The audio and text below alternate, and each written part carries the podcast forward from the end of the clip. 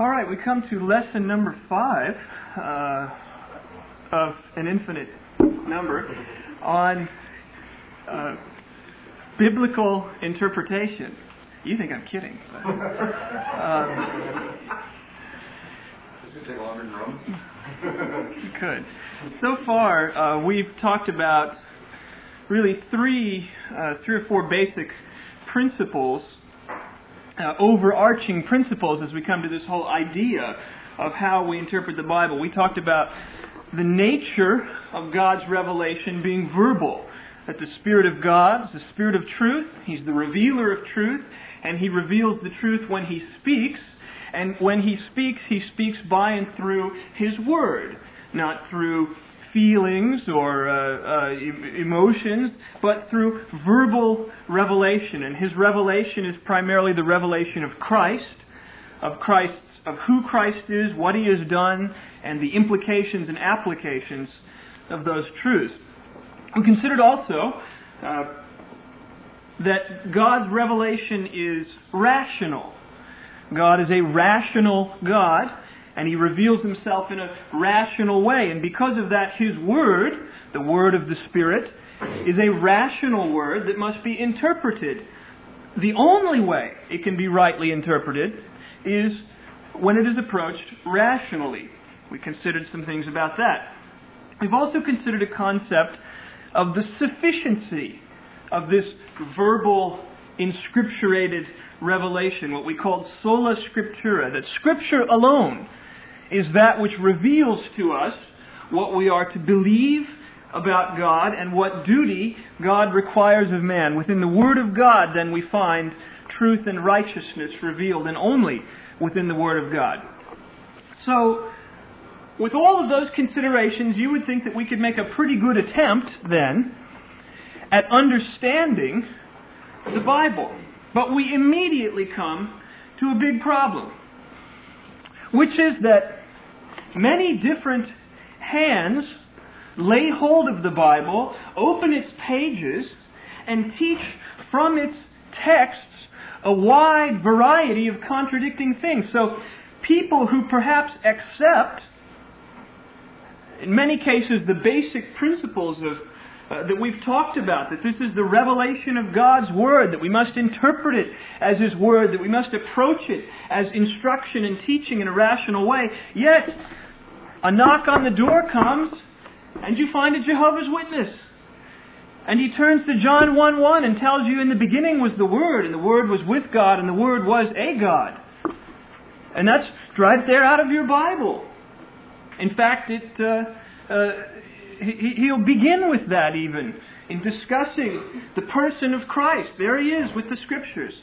Or perhaps you uh, find a Mormon friend and discussing with you the, the legitimacy of this other revelation of Jesus Christ, this other testament of Jesus Christ. And he says, but in John ten sixteen, Jesus says, other sheep I have who are not of this fold. Them also I must bring, and they shall hear my voice, and then there'll be one fold and one shepherd. And so Jesus, uh, after leaving Israel, went to America and made revelation there. And so we have this other testament. Or an Adventist tells you to remember the Sabbath day, to keep it holy. Six days shall you labor and do all your work. But the seventh day, you see, the seventh day, it's in the Word of God. We're talking about the Word of God, not what I feel or, or, or, or that I've mystically received. It's right here in the Word of God. The seventh day is the Sabbath of the Lord your God. Uh, that day He rested and, and blessed the Sabbath day and hallowed it. Or even from the very beginning of, of the New Testament church, there were those who came from Judea and taught the brethren and said, unless you're circumcised according to the manner of Moses and keep the law, you cannot be saved. Because this is from the Scriptures, from the Word of God. Or or perhaps someone comes and says that the Lord is not slack concerning His promise, Second Peter three nine, as some men count slackness, but is long-suffering towards us, not willing that any should perish, but that all should come to repentance. I mean, this is the Word of God. God loves everyone. God desires all men to be saved. So your Arminian friend is turning to the Scriptures, to the Word of God. Or, or someone else comes and quotes Deuteronomy and says to you, look, God has said, I set before you this day a blessing and a curse. A blessing if you obey the commandments of the Lord your God, which I command you this day, and a curse if you will not obey the commandments of the Lord your God. And so in, in, in, in following God's commandments, we can have prosperity and health and wealth and success in life. And in, in breaking God's commandments, we have failure and tragedy. All of this is right out of the Word of God. I mean, all of, not all of these people accept necessarily the concept of, of, of Scripture alone, but yet all of these arguments are fundamentally textual arguments, biblical arguments, dealing with the Word of God, accepting the same basic approach that I have been laying out so far. What are we going to do? How are we going to answer these questions? Is it just utter confusion? Can we know nothing? Is there no way or tool of knowing what is true? How to rightly interpret these verses? Now this becomes a highly disturbing question. It is a highly disturbing question. And and for some, you see, some, uh, the very idea that there's all of this disagreement and this this challenge and this, this uh, difficulty uh, that so many people can come to the Word of God and find so many different things in it. This is a severe problem in the church. Because we must have order in the Church of God. We must have, we must have authority. I mean, these are these are these are concerns of God, that there be order in His church, that there be doctrinal authority, that there be some standard by which we can judge all of these controversial and contradictory interpretations of the Word. In fact, when it comes right down to it, when it comes right down to it. It looks like this book doesn't really help you a whole lot after all. Because there's, I mean, anyone can come to it and find anything. I mean, we, if we have to have doctrinal order in the church, if truth is absolute, if there's only one thing that's true, not many things, we would all agree on that. If, in fact, we agree that the truth is necessary for salvation and spiritual life, if, if we agree that heresy and error can be damnable, that for believing the wrong thing and practicing the wrong thing you can be plummeted into an eternal hell forever.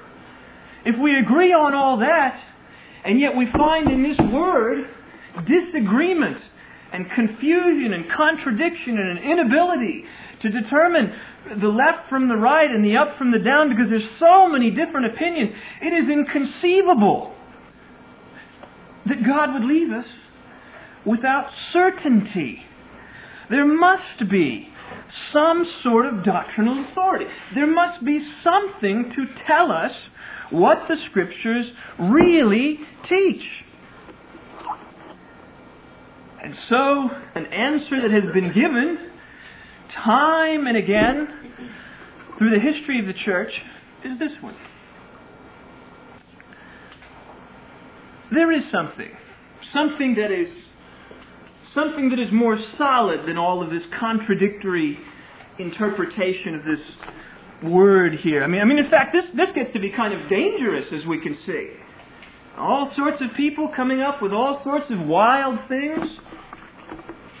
There is something in the history of the church, you see, especially the early church, there is tradition. There is a, a tradition. An authority that comes as we consider the teachings of the, uh, the earliest men following the apostles. In fact, in fact, some would go so far as to say this. Really what we have are two lines of revelation. Two lines of revelation. We have tradition and we have Scripture. We have what the apostles wrote, certainly, and recorded in the Scriptures. So yes, very much revelation.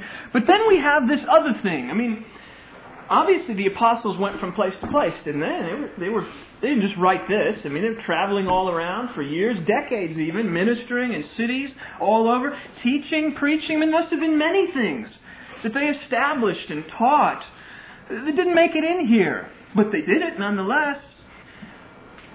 And what would be the best way to find out these things that didn't make it into the Word? These, these, these, these. Uh, practices, these doctrines, where can we find them? Well, stands to reason the best place to find them would be in the post-apostolic church. very reasonable. You look at the early church after the time of the New Testament, you determine what their practices were, what their doctrines were, and it seems uh, uh, eminently reasonable that you could then infer backwards that that must be really what it is that the apostles taught. And, and this is very reliable, rather than all this confusion over biblical texts.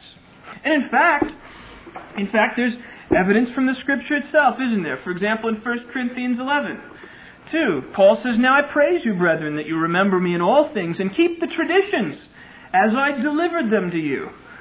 Or in Second Thessalonians three, six, "We command you, brethren," command, "in the name of our Lord Jesus Christ, that you withdraw yourselves from every brother that walks disorderly, and not after or according to the tradition which he received of us." Or in Second Thessalonians two fifteen, earlier in that same letter, "Stand fast, brethren, and hold the traditions which you have been taught, whether by word or our epistle." So you see, you see, as we examine the history of the early church, then, the argument goes, we can find out, we can get some sort of some sort of authority, some sort of reliability, some sort of uh, some sort of parameter or or, or picture of what the real doctrines were and the real practices were, and escape from all of this confusion. Well, in fact, the word Uh, for tradition there, paradosis, means in fact that which is handed down or given over. Ten times, used thirteen times in the New Testament, ten times of Jewish traditions. Traditions of the fathers in these, these three places here. Now as we consider this, how to interpret these verses properly, there's a couple things we have to remember. First of all, in the New Testament times, the entire canon of Scripture wasn't completed. I mean, for example, when Paul began his missionary journeys, there was hardly any Scripture that had been written. The only thing you would have had was that which he came and preached to you by his word, and what you could remember of it, and what you heard from others that he had taught there. He didn't begin writing until time went on. The Gospels were not produced immediately after the life of Christ, but many decades later. Entire canon of Scripture was not completed until nearly the turn of the first century.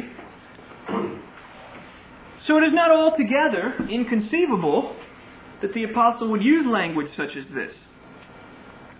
But what we have to understand is what the apostles taught and what they inscripturated in inspired writing were not different.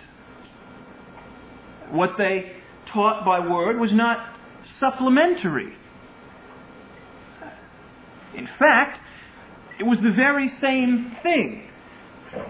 We can see the book of Romans, for example, as the digest, if you will, or the, the encyclopedia, in a condensed version, of what Paul would teach as he went to a city and spent time ministering there.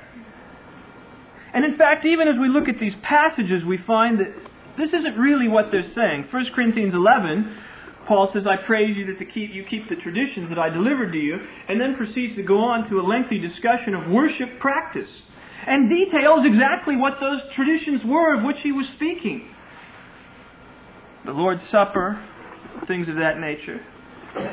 Second Thessalonians three six I find particularly amusing that anyone would use as a proof text for this idea, because the tradition that Paul is commending, he goes on to discuss, which is that you would not be an idle person uh, and, and, and live off of the work of others, but that you yourself would uh, essentially go out and work and provide for yourself and be what we would call a uh, profitable member of society, rather than being some idle person waiting around for the coming of the Lord, pretending that it was imminent and so you could just cease working and go up on the mountain and wait.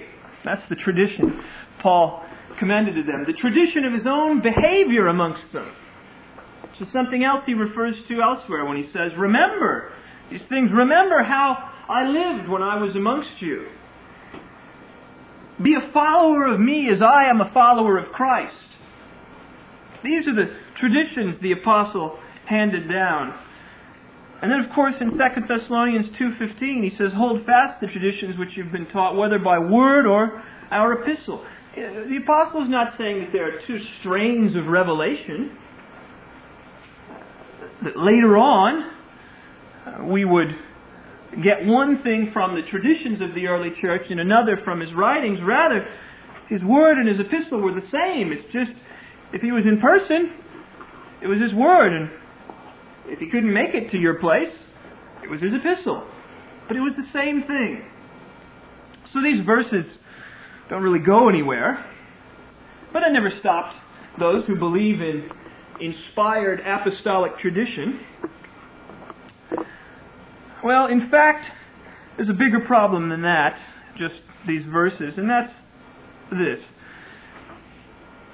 How can you be certain that the tradition you've identified, this doctrine, this practice, is a reliable one?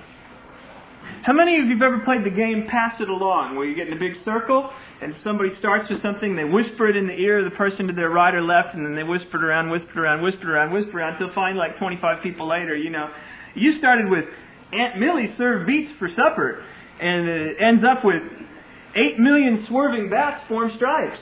Like, everybody laughs, see, that's funny, you know. Except that's exactly what we're talking about here, except we're not talking about thirty-five people in five minutes. We're talking about hundreds or even thousands of years of passing it along. In fact, in fact, isn't it easily seen that this kind of apostolic tradition is far more easily corrupted, far more easily corrupted than a written text? And in fact, I just have to say that it is a striking fact of history that all of these uninscripturated traditions that we're supposed to embrace and follow almost always end up being totally against exactly what the Scripture teaches. It doesn't end up being supplemental, it ends up being hostile and, and contrary to the Scripture. But once you accept this principle of apostolic traditions apart from the Word of God, once you accept this principle, once you accept the comfort that it provides because of the authority, the, the certainty of these long-held practices through thousands of years or hundreds of years in the church, you really don't need this at all. You can just put it right aside because you have your authority. You have your answer. You have your clear practices. You know how you ought to worship God. It's the way God has been worshipped for a thousand years.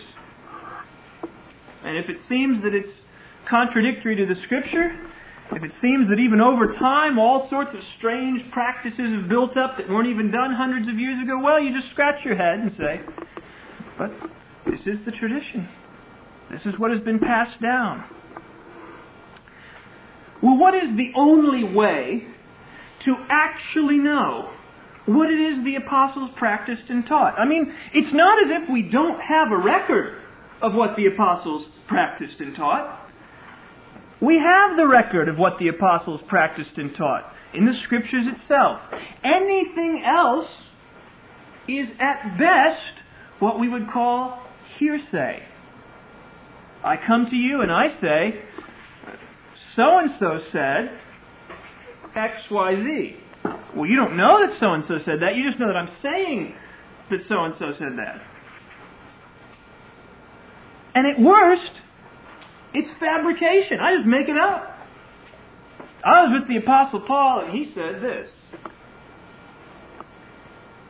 The Bible, it turns out, is the only test of apostolic preaching and practice.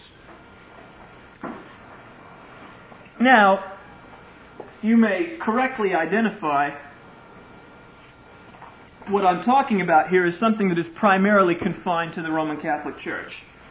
The idea that there are two strains of revelation, the uninscripturated traditions that are passed down by apostolic succession from minister to minister through the history of the church, and then what's in the Bible.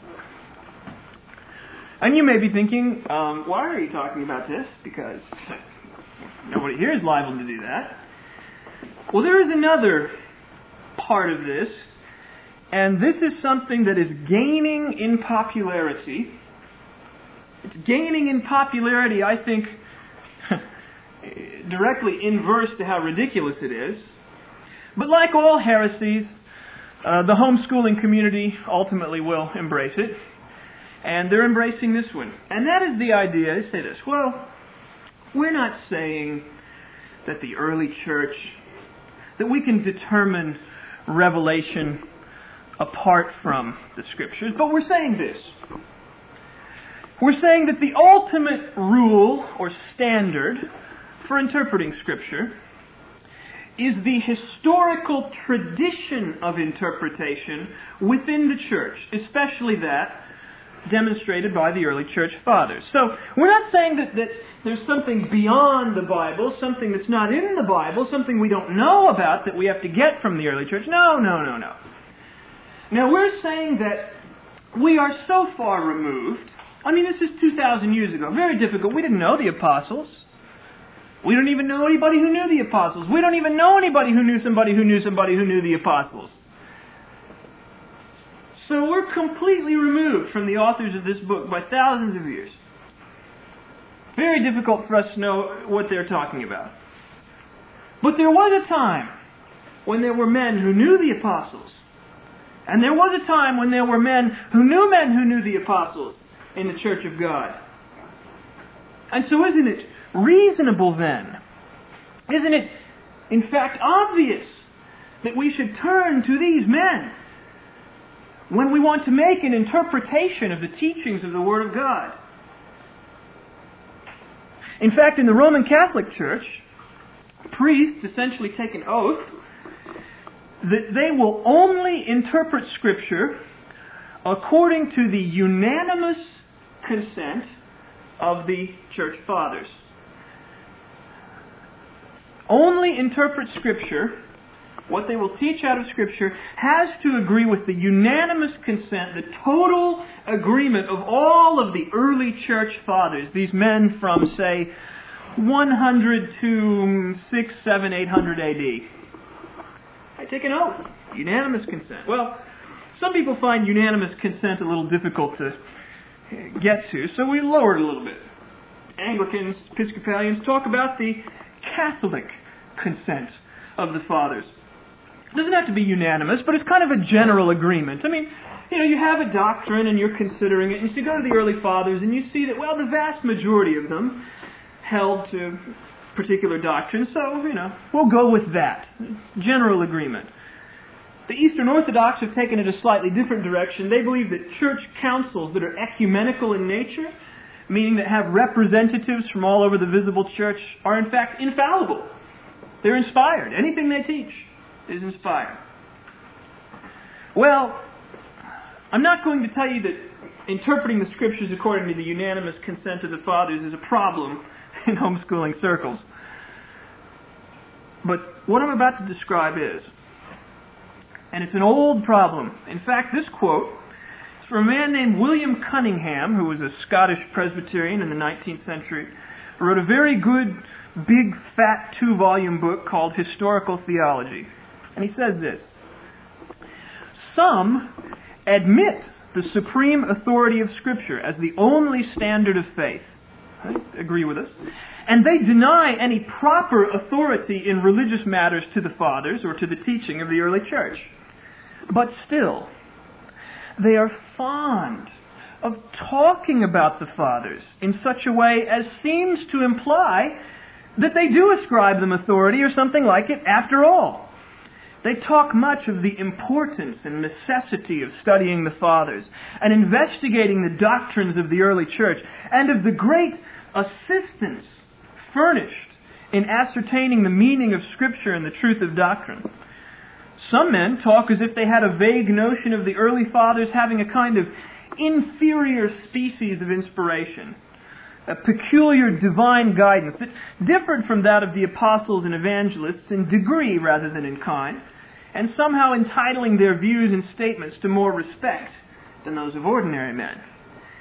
Because after all, they were men who knew the apostles, or men who knew men who knew the apostles, or men who knew men who knew men who knew the apostles. After all, they spoke the original language at that time, whereas we're two thousand years removed from the Greek language.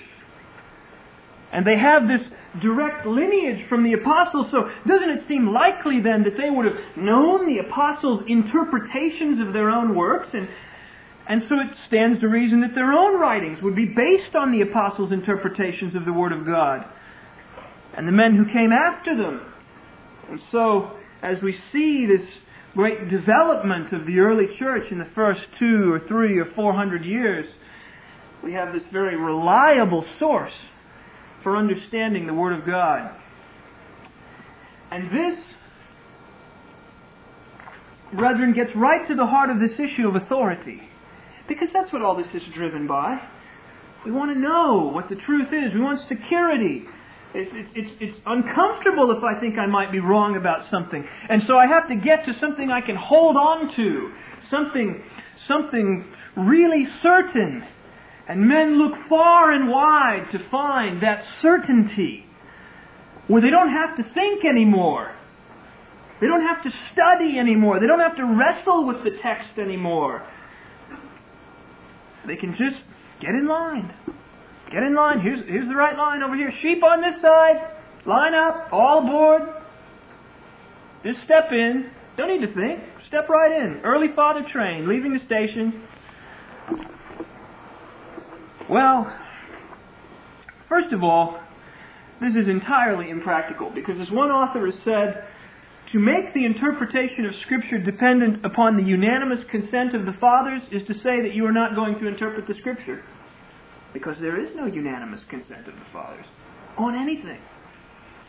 In fact, there's barely a general consent of the fathers on anything. A kind of general agreement. The only way you can get it, in fact, is to abuse their, their writings the same way people abuse the Scriptures. So it's impractical. But more than that, and this is important, because whenever someone comes with this claim, you know, you see it in the writings and in the way they talk, well, the early fathers have said, and there's this appearance of very learnedness, education.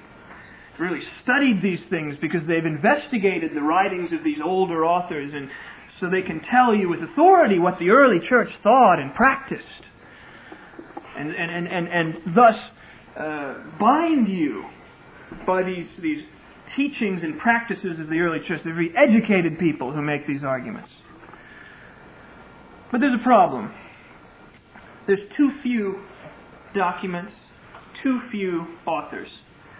They're spread over too much time, and they come from far too wide of an area to give us anything like an authoritative testimony. Let me, let me give you an example of what I'm talking about here. The Reformation Oh, has been now four hundred, nearly five hundred years, which is well within the time span of the early church's relationship to the apostles. Now, what if we decided that we needed to find out what it is these reformers really meant by their writings? And so we decided we would go down to the bookstore and we would take a random sampling of the descendants of the Reformers, which is you know, evangelical Protestantism. We'll just confine it to that. We won't even allow in total wild liberalism, which you might get if you just looked at, eh, Presbyterians, let's look at that. We'll just stick with evangelical Protestantism. We'll assume we have at least half a brain. Now what if we were to take a random sampling of, say, twenty-five authors at your evangelical bookstore? You might luck out and get a copy of a John MacArthur and R C Sproul, but he'd be the odd man out. What would you have to conclude that the Reformers really meant in their writings? Pelagianism, decisional regeneration, a great concern over self-esteem and self-image, uh, every kind of corrupt and false doctrine imaginable, and in fact, virtually all of them, the very opposite of what the Reformers were saying. But it will be the same method. The same exact method. even if we just took a statistical sampling over, say, the last five hundred years and randomly chose out Protestant authors, you get a little more balance, but you'd still have a serious problem, because I submit that on balance it would weigh far more heavily towards the doctrines that are the opposite of what the Reformers taught. And it's even worse when we look at the early church, because we have so few sources. For the first hundred years after the New Testament, there's a few anonymous letters and about six uh, authors, and we're not even sure that they wrote what it says they wrote, and most of it doesn't say anything. It just repeats scripture verses. You've got to get up to about two fifty A D, which is almost two hundred years after the time of the Apostle Paul, before you start getting any kind of volume, any kind of number of authors, and any kind of uh, volume of writing from which to make your your interpretations, your authoritative early fathers. And let's take a look at a few of these guys. They're, they're a fine bunch of guys, let me tell you. Justin Martyr, writing in about one sixty A D, one hundred years after the time of the Apostle Paul. He embraced uh, free will, Platonic philosophy. He exalted celibacy, uh, the, the unmarried state. And he also taught that respectable pagans had actually found Christ. Socrates and men like this. Very interesting guy. Irenaeus, two hundred A D. He held to what we would now call a Pelagian view of the will, that man has free will and is unfettered by sin. He uh, exalted Mary. And he, in fact, uh, said that he had some oral tradition from the apostles that he was going to communicate to us, except the problem is that by providence, it's the very opposite of a number of things that are expressly taught in the Bible. Great early father. Clemens Alexandrinus, two hundred A D, he was into Neoplatonism. He was a Pelagian. He introduced the allegorical method of interpreting the Bible, which totally destroyed any chance for rational interpretation for about the next thousand years or more. And he was completely wrong about the doctrine of the atonement and salvation, and was fundamentally corrupt on it, and he embraced mystical asceticism. His student Origen in two twenty-five A D was also a Neoplatonist and a Pelagian and an ascetic. He denied God's omnipotence, and he also denied vicarious atonement. That means substitutionary atonement, that Christ stood in the place of you and received the punishment of sin. He also castrated himself, by the way. To fulfill the verse, some men have made themselves eunuchs for the sake of the kingdom of heaven. I'd like to study under him, let me tell you. Tertullian, two twenty-five A D, he was a Pelagian. He taught justification by works. He taught the merit of good works. He prayed for the dead. He had what one writer has called morose and ascetic morality, and he became a Montanist towards the end of his life, which was a heretical movement that taught that there was a new wave of the Holy Spirit speaking through a couple of female Uh, prophetesses, and he became a follower of them. Cyprian in two fifty A D. Now these guys are the early ones, okay? Th- these are the ones, when we talk about what are called, you'll see the anti-Nicene fathers. These are the ones who are before the Nicene Creed. These are the ones who knew the guys, who knew the guy, who knew the Apostle Paul. Cyprian taught that sins after conversion were remitted by good works. He also taught a kind of version of baptismal regeneration or baptismal justification. He taught an authoritarian view of ecclesiastical power that ended up giving the the impetus to the development of the idea of, of uh, the Pope and papal power. Not one of these men, brethren, not one, one, not one ever, in any of their writings, some of which were quite substantial. Tertullian takes up several volumes in tiny, minuscule print, as does Cyprian and Origen, um, many volumes of Origen, Clemens also. Not one of them gives an accurate and full statement of the biblical gospel. Not one of them ever biblically describes the doctrine of the depravity and inability of man.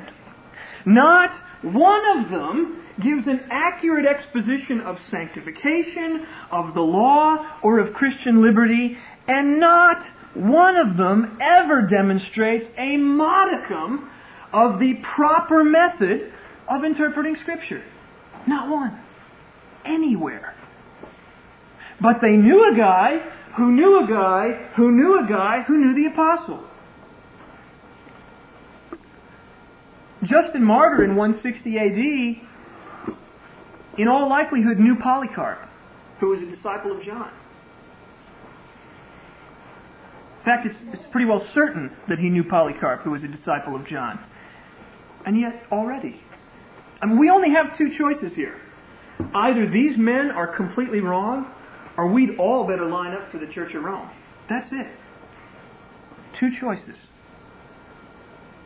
Now, is this a surprise? No. It's not a surprise if you know your Bible. What does Paul say shortly before his death? Take heed, therefore, to yourselves and to all the flock over which the Holy Spirit has made you overseers, to feed the church of God which he has purchased with his own blood. For I know this, that after my departing, grievous wolves shall enter in among you, not sparing the flock, and men shall arise from your own selves, speaking perverse things to draw away disciples after them. What does the New Testament teach us about the time that would follow it? Does it teach us that it would be a time of great doctrinal security and authority, when the whole church of God would be united around the truth, and it would be a glorious age to which we could look to know how to interpret the Bible? Is that what the Word of God teaches us? Or does it not rather teach us, and had it not rather already begun in the New Testament, that the time after the New Testament would be a time of moral and doctrinal decline, the rise of false prophets and heretics who would come from within the church and virtually destroy it, so that we have an almost unbroken succession of error and heresy, starting right in the time of the apostles and going like an upside-down pyramid till you reach the full-blown doctrine of the Roman Catholic Church in, say, seven or eight hundred A D. Which pretty much is the beginning and end of the early fathers.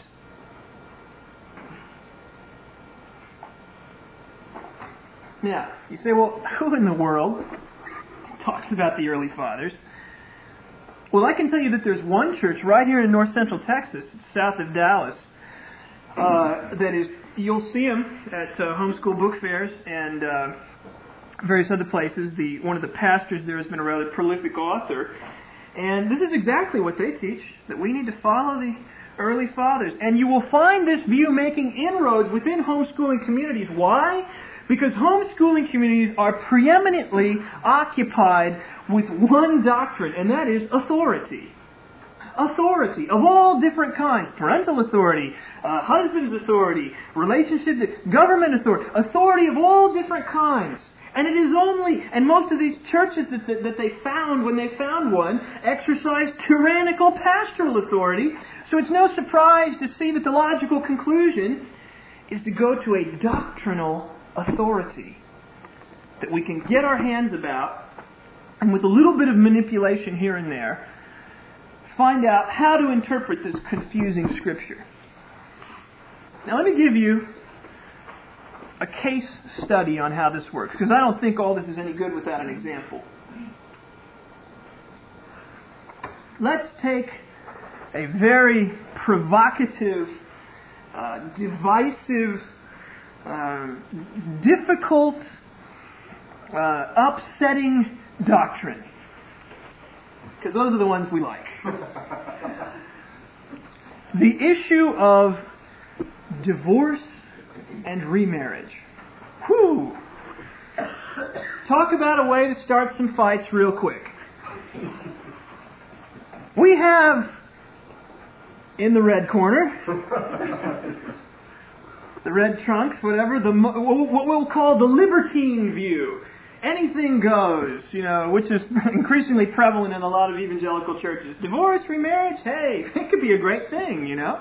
Uh, any cause is a legitimate cause for divorce. Any divorce is a legitimate divorce. And any remarriage is something the church should sanction wholeheartedly. In the blue trunks, we have what we might call the classic fundamentalist view, that there is no cause ever legitimate for divorce, and all remarriages are wrong. And we have every gradation of fighter in between, each one who staked out a position. And pretty much dead smack in the center, we have actually the Reformation view, just as a, a, a point of history. The Reformation view has been called both libertine and oppressive. Uh, it's been called libertine by the fundamentalists, and it's been called oppressive by the libertines. So it's got a pretty good balance there. And that is the view that there are some legitimate causes for divorce and some circumstances in which remarriage is sanctionable. Now, I am not about to answer this question for you right now. No, no, no. This would take many, many messages. But what I want to talk to you about is methodology. Methodology of looking at this question.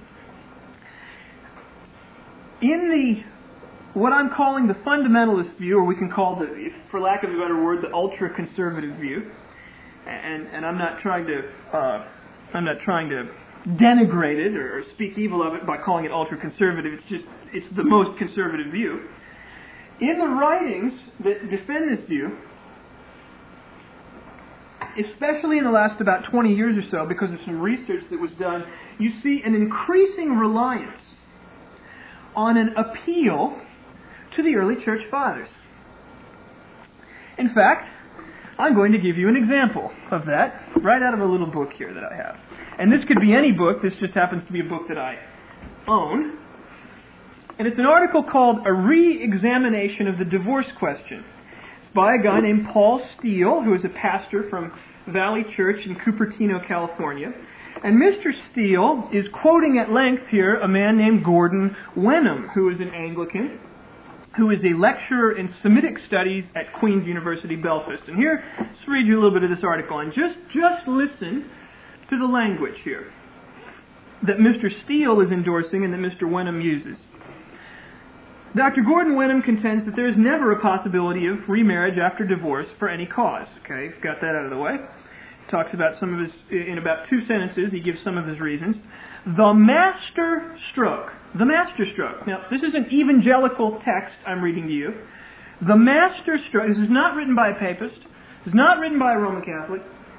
The master stroke, however, is the opinion of the early church fathers, a position he refers to as the patristic interpretation. He points out that in the sixteenth century, Erasmus introduced the idea that's been taken over by Protestant theologians. That is a bit gratuitous uh, uh, and indefensible, but I'll go on.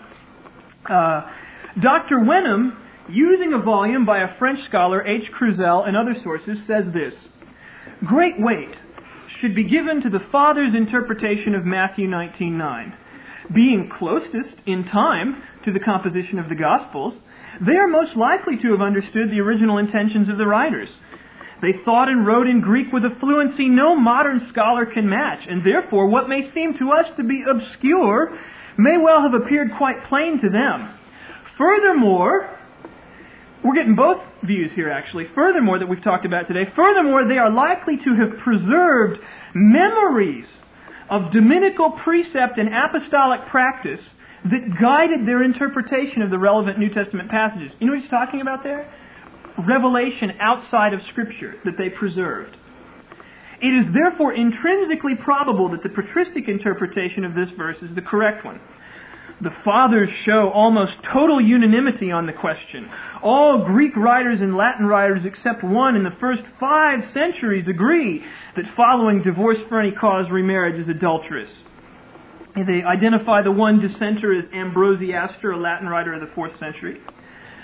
Uh, but his views find no echo in the fifth century Latin writers, among whom Jerome and Augustine discuss the issues very fully. Uh, so, we have this learned approach, you see, uh, in which the big argument, the kind of clincher, shall we call it, you go through all your, your exegetical biblical arguments, but you're going to come in with the clincher. This is the closer. This is the guy who's going to get the last three strikeouts and win the game. The early fathers. Who can deny the learnedness of Mister Gordon Wenham, who spent all of his time researching the opinions of the early fathers into the issue of divorce and remarriage, and thus proving beyond a shadow of a doubt that the, quote, entire early church was united, except for one poor guy. Doctor Wenham. Yes. Don't forget. One poor guy in the fourth century was united in this fundamentalist or ultra-conservative view of the question. Now, that sounds very powerful. That's, I mean, boy, you know, how can we refute that? Well, now let's get to a few small facts, which always get in the way of these things. Let's just talk about this historically. Because I want you to see both things. A, we shouldn't even argue this way, and B, it's not even legitimate. He, he's, he's, he's, for lack of a better word, confused or dishonest. From sixty A D to two twenty-five A D, I could find exactly two references in the early fathers. One was Justin Martyr, who said, "Twice the twice married are sinners." And he, remember, he's already one sixty A D, one hundred years after the Apostle Paul. And the other reference was in an apocryphal book called The Shepherd of Hermas that nobody even knows who wrote it. And all he does is cite the Matthew verse and give something that could be interpreted this way. To get anything like a comprehensive discussion of this matter, we have to wait till, till Tertullian in two twenty-five A D, now one hundred fifty years or more past the time of the Apostle Paul. But Tertullian, you see, there's a problem. Tertullian doesn't just say that remarrying after divorce is wrong. He says that any second marriage is wrong. Any second marriage. He also says that celibacy is a higher religious condition to be in than the married state, and he virtually equates all intercourse, including marital intercourse, with sin. And what I want you to understand is that his views are not the odd man out. Whenever anybody discusses these issues after that time, they all take the same opinions. Exalting celibacy. And where did that lead? Where did that doctrine go? Monasticism.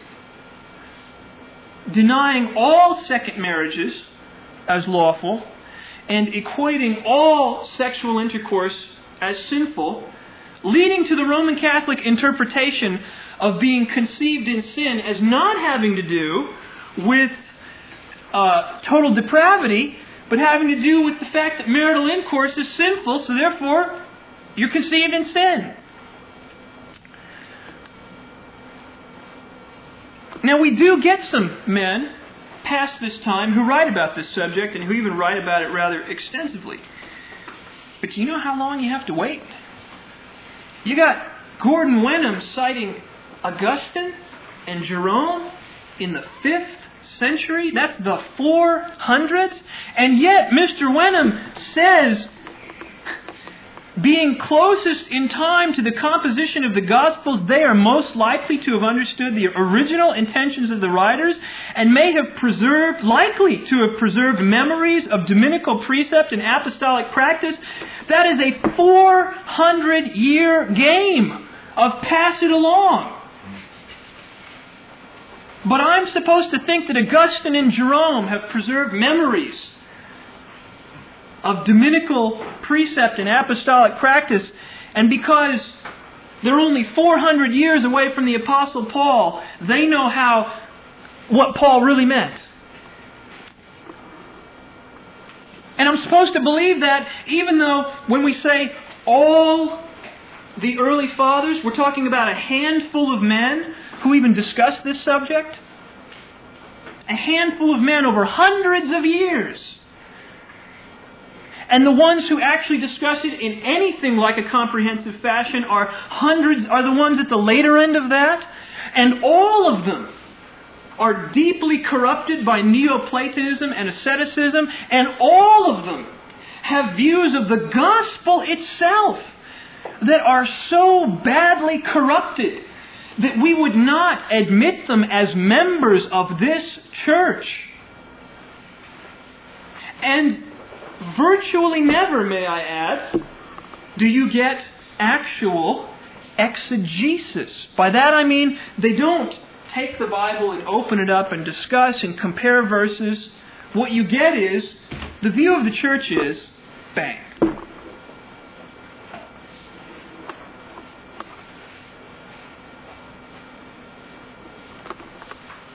But you know, even if we could say, well, he's all wrong about the early fathers and what they thought, and it's not a statistical representation and so on and so forth, really, there's a deeper question. Should we be looking here at all? For what man knows the things of a man except the spirit of man which is in him? Even so, the things of God no man knows but the Spirit of God. Now, we have not received the Spirit of the world, but the Spirit which is of God, that we might know the things that are freely given to us of God. And we also speak these things, not in the words which man's wisdom teaches, but which the Holy Spirit teaches, comparing spiritual things with spiritual. What in the world is he talking about? All right. The ultimate standard or rule for interpreting the meaning of the Scriptures is not, it is not the writings or the historical tradition of interpretation within the church, especially that of the early church fathers. The ultimate rule or standard for interpreting the meaning of the Scripture is the Scripture itself, comparing spiritual things with spiritual. This is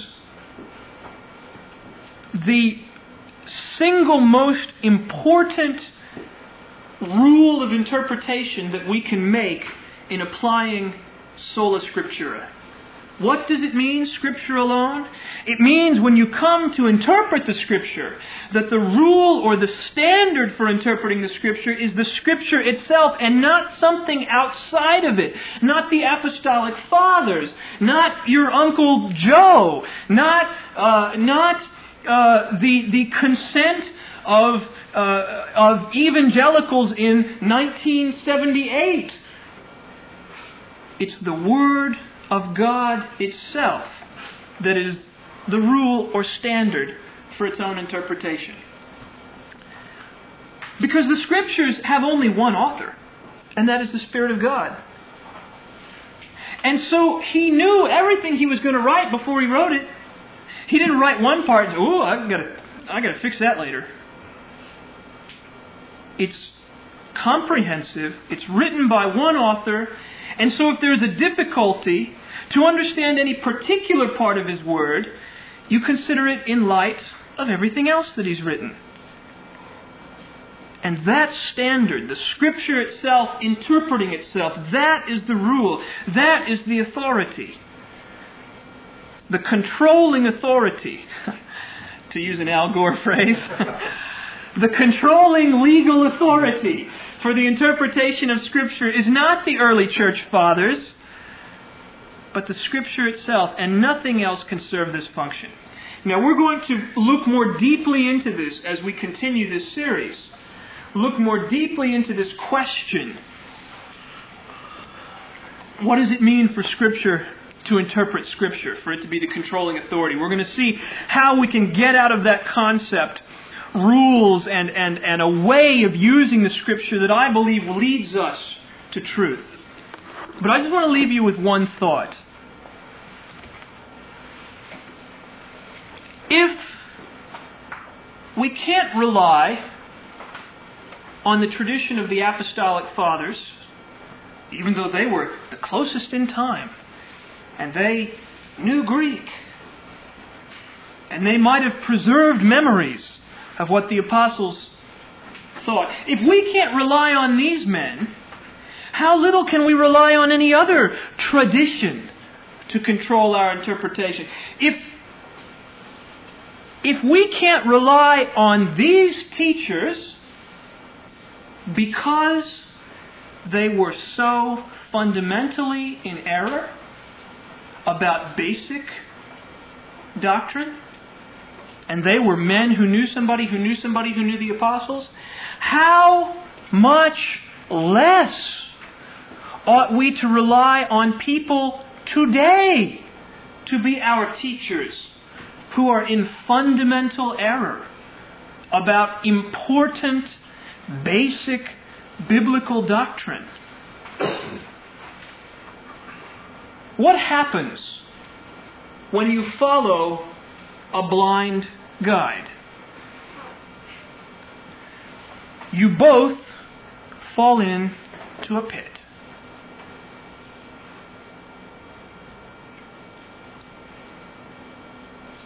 Next time you hear about what the early fathers taught, I hope that your bamboozle alert will come on, loud and clear.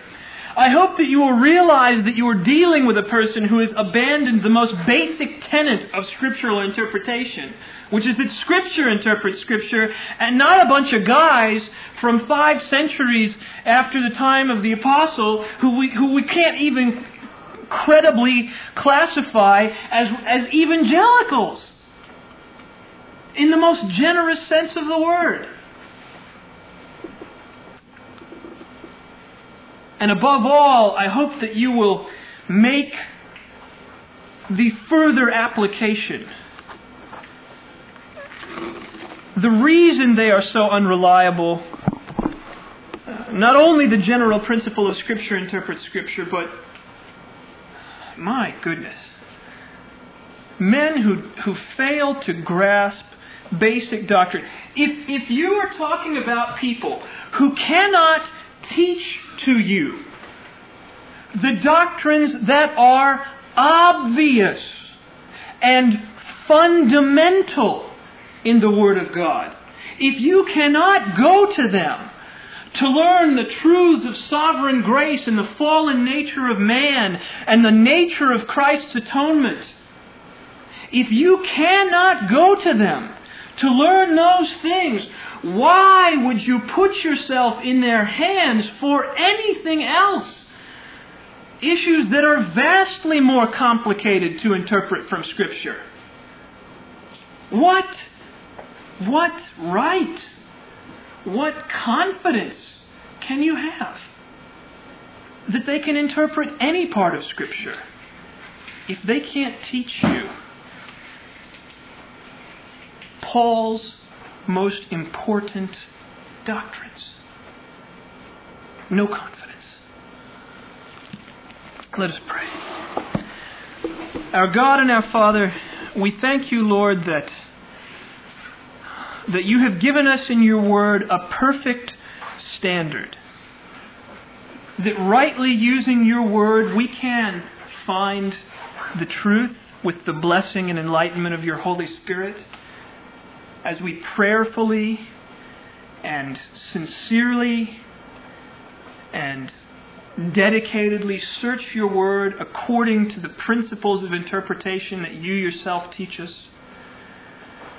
We thank you, Lord, that we need not rely on hoping, hoping that we have preserved some apostolic tradition through two thousand years and five languages and a dozen cultures and, and and and wars and fires and loss of documents and corruptions and and apostasies and blasphemies that have all intervened. We don't have to rely on that uh, chain that has been broken a thousand times. But we can bypass all of that, and we can go to your word We can read your word and we can understand your word. And we, furthermore, Lord, we thank you that we need not be bound in conscience by the teachings of men who cannot and do not embrace and teach your most precious doctrines, but that we may and ought to turn from them, to turn our backs on them, to walk away from them, to not speak to greet them, as you say in your word, recognizing that they are blind guides and clouds without water, men who will ultimately, whether intentionally or unintentionally, deceive us and delude us and bind us and guide us not in the path of truth and righteousness, but in the paths of error and falsehood. We praise you, Lord, that you have not left your church without pastors and teachers. We pray that you would raise up more, but most of all, we pray we pray that you would open our eyes and hearts, that we might truly understand your word and how to read your word and use your word. For in this word, we find your Son, Jesus Christ, and the revelation of him that is the salvation of our souls, the sanctification of our lives, and the eternal blessedness and glory of our redemption. We praise your name in the name of your Son, Jesus Christ. Amen.